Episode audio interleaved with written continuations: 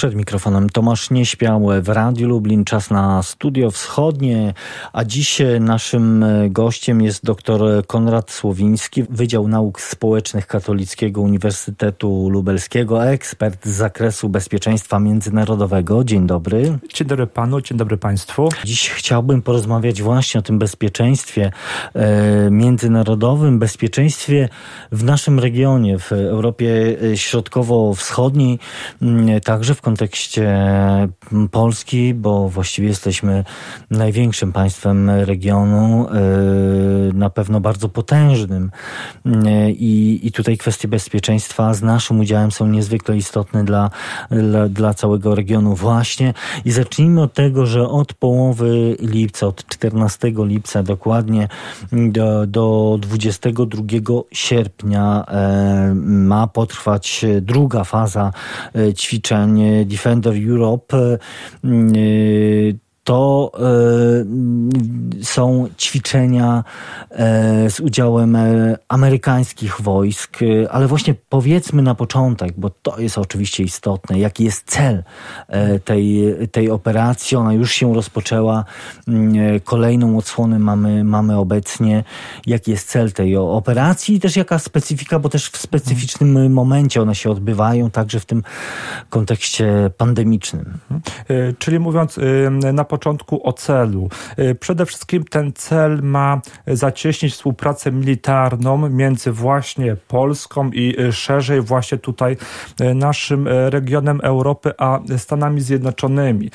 Amerykanie chcą właśnie tutaj sprawdzić szybkość reagowania, możliwości przerzucania wojsk amerykańskich ze Stanów Zjednoczonych właśnie do tej części Europy, do Europy Środkowej, uzyskiwania gotowości bojowej i możliwości reakcji na wypadek pojawienia się jakiegoś właśnie zagrożenia. Czyli właśnie przede wszystkim głównym celem tych manewrów jest sprawdzenie gotowości bojowej wojsk amerykańskich przerzucenie. No, początkowo e, te manewry miały mieć o wiele większą e, skalę ze względu na e, pandemię, która, która się pojawiła parę miesięcy temu. Zostały te możliwości bojowe troszeczkę ograniczone. Ale Pierwotnie główny... mówi, mówiło, mówiło się o 20 tysiącach tak. żołnierzy amerykańskich, więc trzeba było zweryfikować te pierwotne założenia. Tak, miało być to największe manewry amerykańskie w Europie od 25 lat. To też jakby pokazuje skalę, skalę. i przygotowanie właśnie tutaj Amerykanów. Y, one zostały troszeczkę okrojone, ale to też nie zmienia głównego celu tych manewrów, czyli możliwość szybkiej reakcji wojsk amerykańskich, przerzucenie sił do Europy i możliwości podjęcia działań ze wspólnymi sojusznikami w Europie na wypadek pojawiającego się jakiegoś zagrożenia. Y, Polska jest krajem właśnie flankowym NATO. Z tego też względu ogromna rola również współpracy, współpracy amerykańskiej z dowództwem polskim, zarówno na tym szczeblu szczeblu dowodzenia, podejmowania decyzji, koordynacji działań, jak również bezpośrednio w terenie podejmowanie przez żołnierzy polskich i amerykańskich wspólnych ćwiczeń, manewru, które mają za zadanie zarówno przybliżyć możliwości bojowe tych żołnierzy armii, jak również wpłynąć na ich gotowość bojową poprzez wspólne działania w zakresie jakichś tam podejmowanych działań. Czy w związku z tym, że no, siłą rzeczy obiektywne trudności związane z pandemią y, sprawiły, że tak jak pan powiedział, trzeba było zweryfikować te pierwotne plany, y, czy należy sądzić, y, czy, czy próbować wnioskować, że y, jakość tej operacji, jakość tych ćwiczeń, jakość tych manewrów może się odbić właśnie w związku z mniejszą skalą tych, tej operacji? Znaczy, mniejsza skala nie wpływa na główne cele, prawda? Bo to jakby pokazuje, na ile Amerykanie, nawet w mniejszym zakresie, ale są w stanie bardzo szybko reagować. Po drugie, to również pokazuje pewne możliwości możliwości działania, również w takich sytuacjach, gdzie trzeba podejmować działania mniejszymi siłami niż tymi, którymi by się chciało dysponować. To też jest pewne wyzwanie, z którymi na polu wojskowym w różnych sytuacjach można się również zmagać. W związku z tym to też jakby jest pewne wyzwanie. Na polu walki zawsze różne sytuacje mogą się dziać. To też jest wyzwanie, jaki sposób, w jakim momencie, jak ci żołnierze w nagłej sytuacji będą się zachować i w jakich sytuacjach właśnie będą sobie tutaj dawali radę. Więc to też jest w pewnym zakresie pewny taki test, doświadczenie, na ile w takich niespodziewanych Jakby to nie sytuacjach... mówić poligon, tak, prawda, doświadczalny. Ci żołnierze będą w stanie sobie w stanie z tymi nowymi trudnościami, które się mogą nagle w przestrzeni pojawić, po prostu dawać radę. O, o tej obecności wojsk amerykańskich y, mówimy wielokrotnie, e, bowiem też jak pan zaznaczył, to jest element tej współpracy e, polsko-amerykańskiej. Z drugiej strony mm, e, współpracujemy w ramach NATO. Prezydent Andrzej Duda stwierdził przy okazji właśnie rozpoczynającej się drugiej części tych ćwiczeń, że obecność żołnierzy amerykańskich w Polsce i ich wspólne z polskimi żołnierzami uczestnictwo w tych e, ćwiczeniach jest znakiem wręcz przyjaźni e, polsko-amerykańskiej i też amerykańskiej odpowiedzialności e, za pokój na świecie. Mm, o tej współpracy polsko-amerykańskiej w dziedzinie wojskowej, tak jak mówię, mm, opowiadamy regularnie. Jak ją należy oceniać, tę współpracę wojskową Polski i Stanów Zjednoczonych? Przede wszystkim na wielu płaszczyznach E, przede wszystkim ta współpraca, która właśnie w ostatnim latu zaczęła się w coraz poważniejszy sposób tworzyć, prawda, e, jednoczyć, e, tworzyć wspólne takie zręby. Pokazuje o silnym sojuszu polsko-amerykańskim. Jeszcze chyba nigdy Polska w tej doktrynie obrony Ameryki nie odgrywała tak ważnej roli. Polska staje się w Europie jednym z takich głównych partnerów pod względem właśnie militarnym. To teraz w chwili chwili obecnej... Do tej siły y, wojsk, powiedzmy, czy armii niemieckiej nam jeszcze brakuje, ale z drugiej strony prezydent Donald Trump y, właściwie od początku, od momentu objęcia urzędu prezydenta y, największego mocarstwa na świecie, y, akcentuje to, że to Polska jest liderem, jeśli chodzi o przeznaczanie procenta PKB właśnie na obronność i, na rozwój polskiej armii. Mm, I jesteśmy jakby za to nagradzani. Amerykanie tutaj bardzo zwracają uwagę właśnie na te kraje, y, które spełniają te wymogi. Y, Amerykanie wychodzą z założenia, że y, my jesteśmy od tego, żeby bronić świat, ale wy również sami musicie podejmować pewne działania, które zagwarantują wam bezpieczeństwo. I Amerykanie widzą, że Polacy kładą duży nacisk na to, aby tą swoją obronność budować, tworzyć, przeznaczać odpowiednie środki. I Amerykanie bardzo to doceniają i właśnie w ramach tego również tą współpracę z Polską podejmują, widząc starania Też działają polskie. we własnym interesie. Tak Działają też we własnym interesie, widząc, co dzieje się na wschodzie, gdzie e, jednak ta presja rosyjska następuje, tworzą pewną tamę, która byłaby w stanie te działania rosyjskie zahamować. No, Polska jako członek NATO, najbardziej wysunięty na wschód e, e, członek NATO, staje się automatycznie takim krajem, przed murzem, które przed tą ingerencją rosyjską będzie tym obszarem, pierwszym do ochrony. W okresie zimnej wojny było to RFN i tam powstawały przede wszystkim bazy wojskowe amerykańskie. Teraz takim obszarem się staje Polska. I to właśnie na obszar Polski w coraz większym stopniu są przerzucane stopniowo wojska amerykańskie, żołnierze i to również w Polsce przede wszystkim takie największe manewry NATO się dokonują. Y, to także jest związane, myśmy też y, jakiś czas temu o tym rozmawiali, także z Pana udziałem w naszym y, programie. Trzeba mieć świadomość, świadomość y, tych słabszych elementów tego y, ogniwa ochrony y, przed mocarstwem, jakim jest Rosja, czyli kwestia małych państw bałtyckich, których bezpieczeństwo właściwie tylko i wyłącznie zależy od Stanów Zjednoczonych, czy, czy, czy szerzej od NATO. To są tak małe państwa, że bez tej obrony i ochrony natowskiej one nie są w stanie zadbać o własne bezpieczeństwo. Prawda? No tak, zgadza się. Ten słynny przesmyk suwalski. Tak, suwalski, który jest w doktrynie NATO uważany za najbardziej narażony obszar e, państw NATO, prawda? No praktycznie bez Polski kraje bałtyckie są całkowicie odcięte od reszty Europy. To też również pokazuje, że obszar Polski jest tym obszarem, który jest elementem łączenia pozostałych krajów wspólnoty e, NATO na północy, właśnie krajów bałtyckich, bez którego właśnie tutaj połączenia kraje bałtyckie całkowicie są odcięte. E, wojskowa obecność amerykańska w w Polsce to także element wzmacniania właśnie potencjału odstraszania, co też jest ważne, prawda? Bo mówimy o bezpieczeństwie, ale też ten element odstraszania jest dziś istotny, bo też nikt nie chce przynajmniej, takie są deklaracje, toczyć otwartej wojny, wypowiadać wojny, ale, ale ten komponent odstraszania jest tutaj istotny, ale jak mówi sekretarz sił, niedawno o tym powiedział, sił lądowych Stanów Zjednoczonych, Ryan McCarthy, zwiększanie tej obecności zapewnia demokrację, wolność, respektowanie zasady suwerenności. No dziś to też potwierdzamy, że Stany Zjednoczone są największym gwarantem bezpieczeństwa w Europie Środkowej. I to te słowa także to potwierdzają.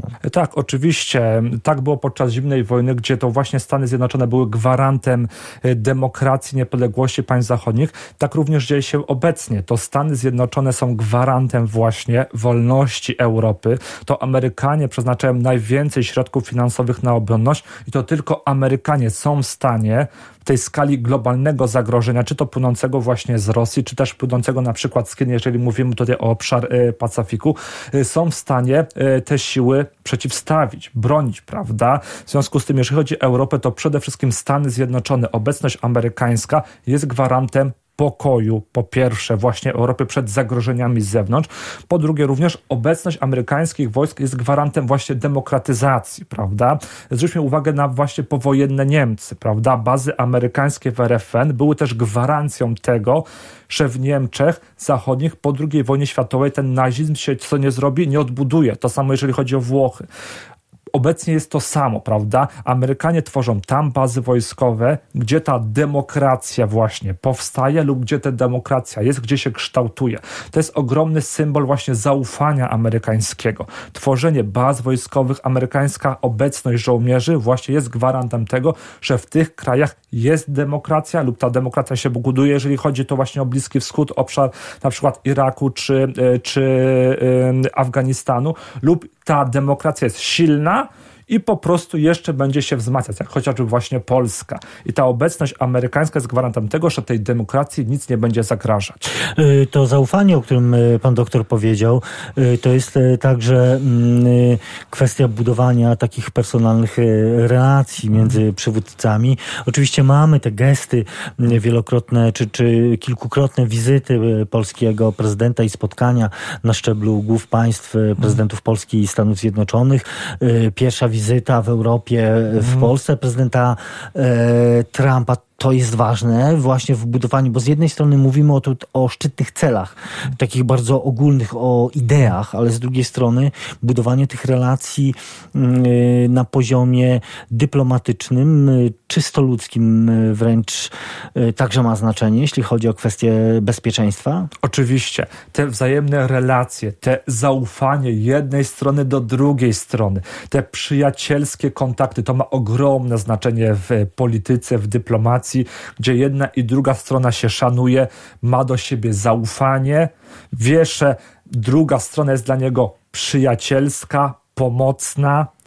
To wszystko powoduje, że tworzy się szczególna więź współpracy, zaufania, która owocuje właśnie podejmowaniem wspólnych przedsięwzięć, jeżeli chodzi o Stany Zjednoczone, właśnie tej współpracy wojskowej, militarnej, ale nie tylko, również politycznej, gospodarczej, ekonomicznej, to przekłada się na bardzo wiele płaszczyzn i to właśnie ta wzajemna, dobra relacja tworzy takie specjalne więzi zaufania, które powodują wzajemną współpracę między państwami. To odgrywa ogromną rolę w polityce. Wiadomo, że politycy również z niektórymi się lepiej kontaktują, z innymi gorzej.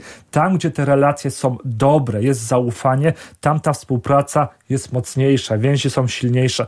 A w chwili obecnej między Polską a Stanami Zjednoczonymi widać taką specjalną więź współpracy. Do tej pory w historii takich dobrych i bliskich relacji między Polską a Ameryką jeszcze nie było. Polska dawniej gdzieś tam była w tej polityce amerykańskiej, ale raczej była takim graczem drugoplanowym. No, w chwili obecnej Polska zaczyna się wyłaniać na taką, można powiedzieć, pozycję gracza pierwszoplanowego, prawda? Tak jak chociażby Izrael na Bliskim Wschodzie, jak Korea Południowa, prawda, w Azji. Takim państwem w Europie w chwili obecnej zaczyna się właśnie stawiać, stawać Polska, prawda? Właśnie między innymi dzięki tym dobrym relacjom współpracy i wzajemnemu zaufaniu, gdzie Amerykanie widzą w Polsce godnego, dobrego partnera, któremu są w stanie zaufać i powierzyć też swoje technologie, e, swoje, swoje, e, swoją e, armię, którą powiedzmy tutaj są w stanie przerzucać, prawda, gromadzić i tak dalej. To jest właśnie element tej wzajemnej współpracy i więzi, które się między tymi przywódcami tworzą. Chociaż niektórzy zarzucają, że zanadto tych Amerykanów się uzależniamy, także pod y, kątem właśnie y, tych kwestii bezpieczeństwa i, i współpracy wojskowej. No ale tylko Amerykanie są te bezpieczeństwo w stanie nam zapewnić. W związku z tym no, nie mamy innego wielkiego Nie możemy gracza. się obrażać na to, że tak. największe mocarstwo chce akurat z nami współpracować. Dokładnie. Ja myślę, że to też jest troszeczkę taki pstryczek e, osób takich złośliwych, które też widzą w tym wszystkim fakt, że oto nagle Polska staje się takim ważnym graczem w polityce amerykańskiej, a nie są nimi na przykład Niemcy, Francuzi, czy chociażby, nie wiem, Włosi, czy Hiszpania. Zaczęliśmy od ćwiczeń Defender Europe, yy, ale tak naprawdę dziś też jedno z takich kluczowych wyzwań w tych wspólnych relacjach jest budowanie czegoś szerszego, ale także symbolicznego. Od wielu miesięcy jest mowa o, o tak zwanym forcie Trump. Wiemy, że, że ta idea na pewno tak się nie będzie nazywać, ale, ale chodzi o to, żeby się skupić na, na tej obecności amerykańskiej w Polsce. Czy, czy te ćwiczenia mogą być jakimś kolejnym elementem w budowaniu tej obecności amerykańskiej w Polsce, czy w budowaniu tego, no nazwijmy, używajmy tego terminu Fort, Fort Trump. Trump. Myślę, że tak. Każdy krok tego typu właśnie przybliża nas do tego celu, tej stałej amerykańskiej bazy w Polsce. I właśnie myślę, że te ćwiczenia wspólne, y, te relacje są takim mechanizmem, który tego rodzaju właśnie działanie tworzą. Y, może my byśmy chcieli tak od razu, prawda, że będą Amerykanie, przyjdą, Chcieliśmy zresztą stworzą, podczas niedawnej tak. czerwcowej wizyty prezydenta Andrzeja mhm. Dudy w tak, Białym Domu. Były tak. takie oczekiwania, że, bo z jednej strony mieliśmy deklarację mhm. prezydenta Trumpa o tym, że y, z Niemiec część wojsk się wycofuje, tak. Tak, no i już oczekiwaliśmy konkretnych e, decyzji. Na to jeszcze e, przyjdzie czas po prostu? Myślę, że tak. Dajmy spokojnie działać dyplomatom, politykom, wojskowym. To też nie jest taka łatwa rzecz pod względem technologicznym, ale też i pod względem organizacyjnym, prawda? Bo to trzeba tworzyć też całe zaplecze. To jest wiele kwestii, które należy unormować, prawda? Prawa pobytu wojsk amerykańskich w Polsce, ich kompetencji, jurysdykcji i tak dalej. To jest wiele kwestii, które trzeba spokojnie i powoli rozwiązywać, dochodzić do konsensusu, prawda, przygotować zaplecze. I to są takie małe kroczki, które nas do tego celu przybliżają. My byśmy chcieli go tak od razu, żeby to było tak, jest, mamy, wisi ta amerykańska falaga, jest ta baza Fort Trump i się cieszymy. Y, to jest zbyt duża rzecz w zakresie zarówno politycznym, jak i organizacyjnym, którą dałoby się tak łatwo zrobić, prawda? Więc to też wymaga czasu. E, zwróćmy uwagę, jak te przez te kilka lat, jeszcze trzy lata temu, e, cofając się, e, nie sądziliśmy, że tak bliskie będą relacje polsko-amerykańskie, gdzie kupujemy sprzęt od Amerykanów, najnowocześniejsze technologie, że tak bardzo się rozwija ten przemysł właśnie tutaj zarówno militarny, jak również inwestycje gospodarcze. Mamy wspólne manewry.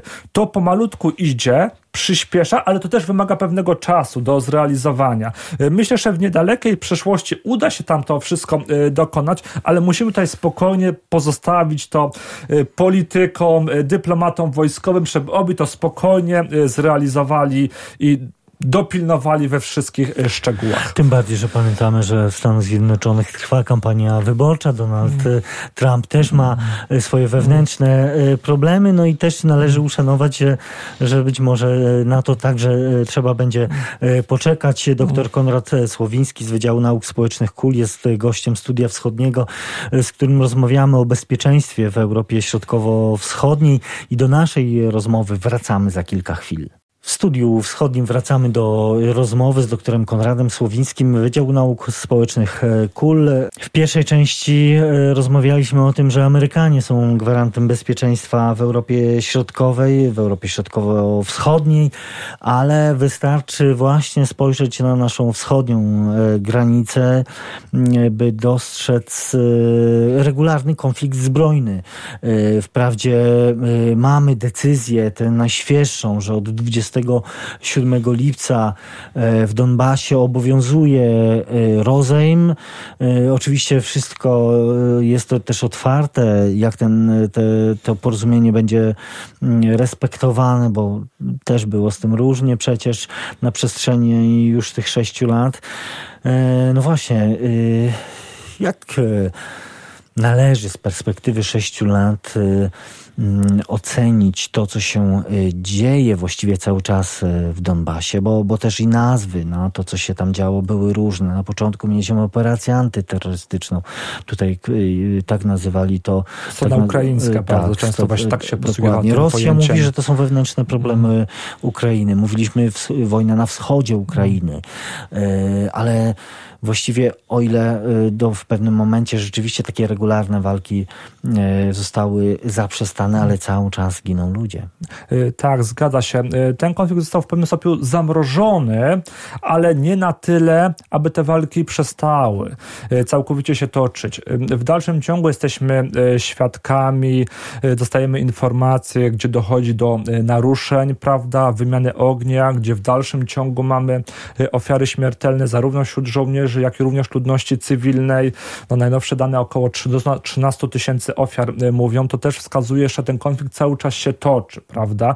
On, zmienia się jego dynamika, zmienia się jego zakres, ale on cały czas y, trwa i bez względu na to, jakbyśmy go y, nazwali, on w dalszym ciągu istnieje i dopóki nie uda się y, znaleźć jakiegoś rozwiązania, gdzie obydwie strony nie znajdą jakiegoś kompromisu, też i woli, bo pamiętajmy, że tutaj przede wszystkim wola przede wszystkim należy do e, Rosji. Władimira Putina. Władimira Putina. E, ten konflikt e, będzie się dalej toczył i to przede wszystkim tutaj należy szukać jego rozwiązania. Y, to oczywiście, y, no właśnie, jest kwestia y, tego, tej praktyki, jak, jak te porozumienie będzie respektowane, czy będzie respektowane. No oczywiście o tym cały czas, cały czas mówimy i będziemy bez wątpienia do tego wracać. Z jednej strony Donbas, z drugiej strony widzimy, co się dzieje na Krymie. Coraz poważniejsze sygnały dochodzą o tym, że ta eskalacja, mm, a mówimy tutaj o, o, o pewnym problemie, problemie związanym z dostępem do słodkiej wody y, na, na Krymie, y, stwarza y, bardzo poważne zagrożenie, że za chwilę kolejny konflikt zostanie właśnie wznieciony na, na Krymie. I, I poważne także ukraińskie źródła mówią o tym, że e, i międzynarodowe, o tym, że to jest w tej chwili jeden z najpoważniejszych problemów Ukrainy i regionu. Tak, Krym, no, musimy w ogóle zwrócić uwagę, uwagę na specyfikę Krymu. Krym jest stepem, prawda? E, tam zimą opady są bardzo słabe deszczu czy, e, czy śniegu, latem nie ma ich w ogóle. Jeszcze przez kilka lat, kiedy Krym no, już znalazł się już e, tutaj we wpływach Federacji Rosyjskiej, pogoda była w tym obszarze dla mieszkańców Krymu łaskawa. No, chwili obecnej występuje największa od 150 lat susza. A trzeba wziąć pod uwagę, że główne dostawy wody na Krym były prowadzone e, tej wody przez, słodkiej. Tak, słodkiej wody właśnie e, przez kanał krymski, przez kanał krymski z Dniepru. W chwili, kiedy Krym został zajęty przez wojska rosyjskie, Ukraina tą wodę zatrzymała, co spowodowało ogromne deficyty w tym obszarze. A trzeba wziąć pod uwagę, że właśnie Dniestr, Dniepr dostawał 85% wody, dostarczał właśnie na Krym, co spowodowało, że dla mieszkańców mieszkańców Krymu powstał ogromny problem. No, Rosjanie dali sobie radę z takimi problemami jak łączność, stworzyli e, most łączący właśnie Krym z resztą e, Rosji. E, dali sobie radę właśnie, jeżeli chodzi o problemy, problemy łącznościowe, wybudowali lotniska. No ale jeżeli chodzi właśnie o wodę, z tym problemem dać sobie rady nie mogą. No i to są różne scenariusze, co może się wydarzyć. No można powiedzieć, że w chwili obecnej możemy tylko się zastanawiać, jakie mogą być w przyszłości działania. Tutaj strona ukraińska bardzo się obawia, że z powodu właśnie tego problemu może dojść do nowego konfliktu, prawda? Jak czy jest postąpi, takie czy realne zagrożenie? Czy jest no realne zagrożenie? Trudno powiedzieć, jak może postąpić Putin. No, w 2012 roku Ukraina była organizatorem Mistrzostw Europy kraj się rozwijał, już sądzono, że Ukraina zostanie tutaj z Zachodem połączona i nagle dwa lata później co? Ukraina nagle się zaczęła musiała zmagać z konfliktem z Federacją Rosyjską. Y, Putin ma kilka scenariuszy. Wszystko będzie zależało też od bieżącej, aktualnej sytuacji. Y, czy konflikt Pamiętamy też, jest... że, że pandemia też krzyżuje także Władimirowi Putinowi tak, te plany. plany. Czy konflikt jest możliwy? I tak i nie bo z jednej strony otwarcie ponownie konfliktu na Ukrainie byłoby dla Putina bardzo niewygodne. Kraj, który w chwili obecnej walczy z pewnymi problemami gospodarczymi spowodowanymi sankcjami, spowodowanymi również pandemią, no, to bardzo odbija się niekorzystnie dla rosyjskiej gospodarki. E, Ogromne Rozpoczęcie, tak, problemy demograficzne. demograficzne. Rozpoczęcie nowego konfliktu no, spotkałoby się z kolejnymi sankcjami gospodarczymi, z kolejną krytyką na arenie międzynarodowej, więc pod tym kątem moglibyśmy się spodziewać, że raczej Putin na takie kolejne kroki się nie, nie zdecyduje. No ale też jest i z drugiej strony e, w Rosji rośnie niezadowolenie w stosunku do polityki Putina. Rosjanie coraz bardziej odczuwają problemy życia codziennego i również, aby odwrócić uwagę Rosjan od bieżących problemów, no, znalezienie takiego wspólnego zewnętrznego wroga, prawda, no, mogłoby odsunąć Rosjan od zwykłych, codziennych problemów e, dnia i można powiedzieć wzmocnić pozycję Putina, prawda? Tak jak zajęcie właśnie Krymu, e, tutaj akcja w Donbasie wzmocniła w społeczeństwie rosyjskim Czyli element takiego Putina. szukania wroga zewnętrznego Dokładnie. mógłby tak. zadziałać w polityce nic wewnętrznej. Tak, nic tak nie jednoczy naród jak wspólny zewnętrzny wróg. No i w takim przypadku również należałoby wziąć pod uwagę, czy Putin również e, po tego typu działania mógłby się nie posunąć. E, ale myślę, że w obecnej sytuacji, bez jakiejś próby wcześniej destabilizacji sytuacji na Ukrainie, e, wprowadzenia takiego fermentu, zamętu politycznego, administracyjnego, administracyjnego. E, w chwili obecnej raczej taka akcja rosyjska e, raczej by się nie dokonała. Wcześniej by musiały być podjęte jakieś akcje dywersyjne, które osłabiłyby pozycję Ukrainy, aby móc później łatwiej w stosunku do tego kraju podjąć działania. E, Ukraina e, i kwestia krymska to, e, to jeden problem, ale też rozmawiamy w momencie, który przypada na 12. rocznicę innego konfliktu gruzińsko-rosyjskiego. Pamiętamy 2008 rok i te działania, które takie stricte wojenne, one się dosyć szybko zakończyły, ale właściwie konsekwencje tych działań i ten konflikt na linii między Moskwą a Tbilisi y, właściwie cały czas y, trwa. Mamy też y, w ostatnich miesiącach właściwie takie, czy, czy, czy w ostatnich latach regularne incydenty, które też świadczą o tym, że oto bezpieczeństwo na, na granicy gruzińsko-rosyjskiej też jest trudno. No, pamiętajmy, że Rosjanie kontrolują dwa sporne tereny, tereny w Gruzji, tak Abchazję i Osetię Południową. Formalnie są to obszary Gruzji, prawda? Tylko pod, e, tutaj względem administracyjnym są przez Tbilisi niekontrolowane. To już automatycznie tworzy pewne napięcia. Część terytorium Gruzji w ogóle nie jest przez to państwo kontrolowane. To stwarza ogromne właśnie problemy. E, również tutaj Federacja Rosyjska podejmuje działania chociażby przez ataki właśnie y, cybernetyczne, różnego rodzaju działania, szpiegów i tak dalej, aby właśnie tą pozycję Gruzji osłabiać, aby było łatwiej Rosji to państwo właśnie tutaj rozgrywać. W październiku ubiegłego roku doszło do takiego cyberataku, mhm. kiedy właściwie sparaliżowane zostały strony internetowe wielu instytucji publicznych i prywatnych. Oczywiście, to też jest element wojny. I było to, yy, tak. było to działanie wywiadu wojskowego mhm. rosyjskiego. Dokładnie, to też jest element wojny. Ataki cybernetyczne. Ja zawsze mówię moim studentom, wystarczy wyłączyć prąd, i cofamy się do ery średniowiecza. To też jest element wojny. Zwróćmy uwagę, jak ważną rolę chociażby takie elementy odgrywają w naszym codziennym życiu. To również jest elementem toczącej się walki, nie bezpośredniej z karabinami, z czołgami, jak my to rozumiemy tradycyjnie, ale element toczącej się również walki takiej gospodarczej, która wpływa na osłabienie przeciwnika, podporządkowanie, paraliżowanie możliwości jego działania, a tym samym większego wpływu działania na niego, większego ingerowania w jego wewnętrzne sprawy. Podobnie jest na, na, y, w Gruzji, podobnie jest na Ukrainie. Czyli też ta walka, ta wojna cały czas się toczy, ale ona ma również różne wymiary.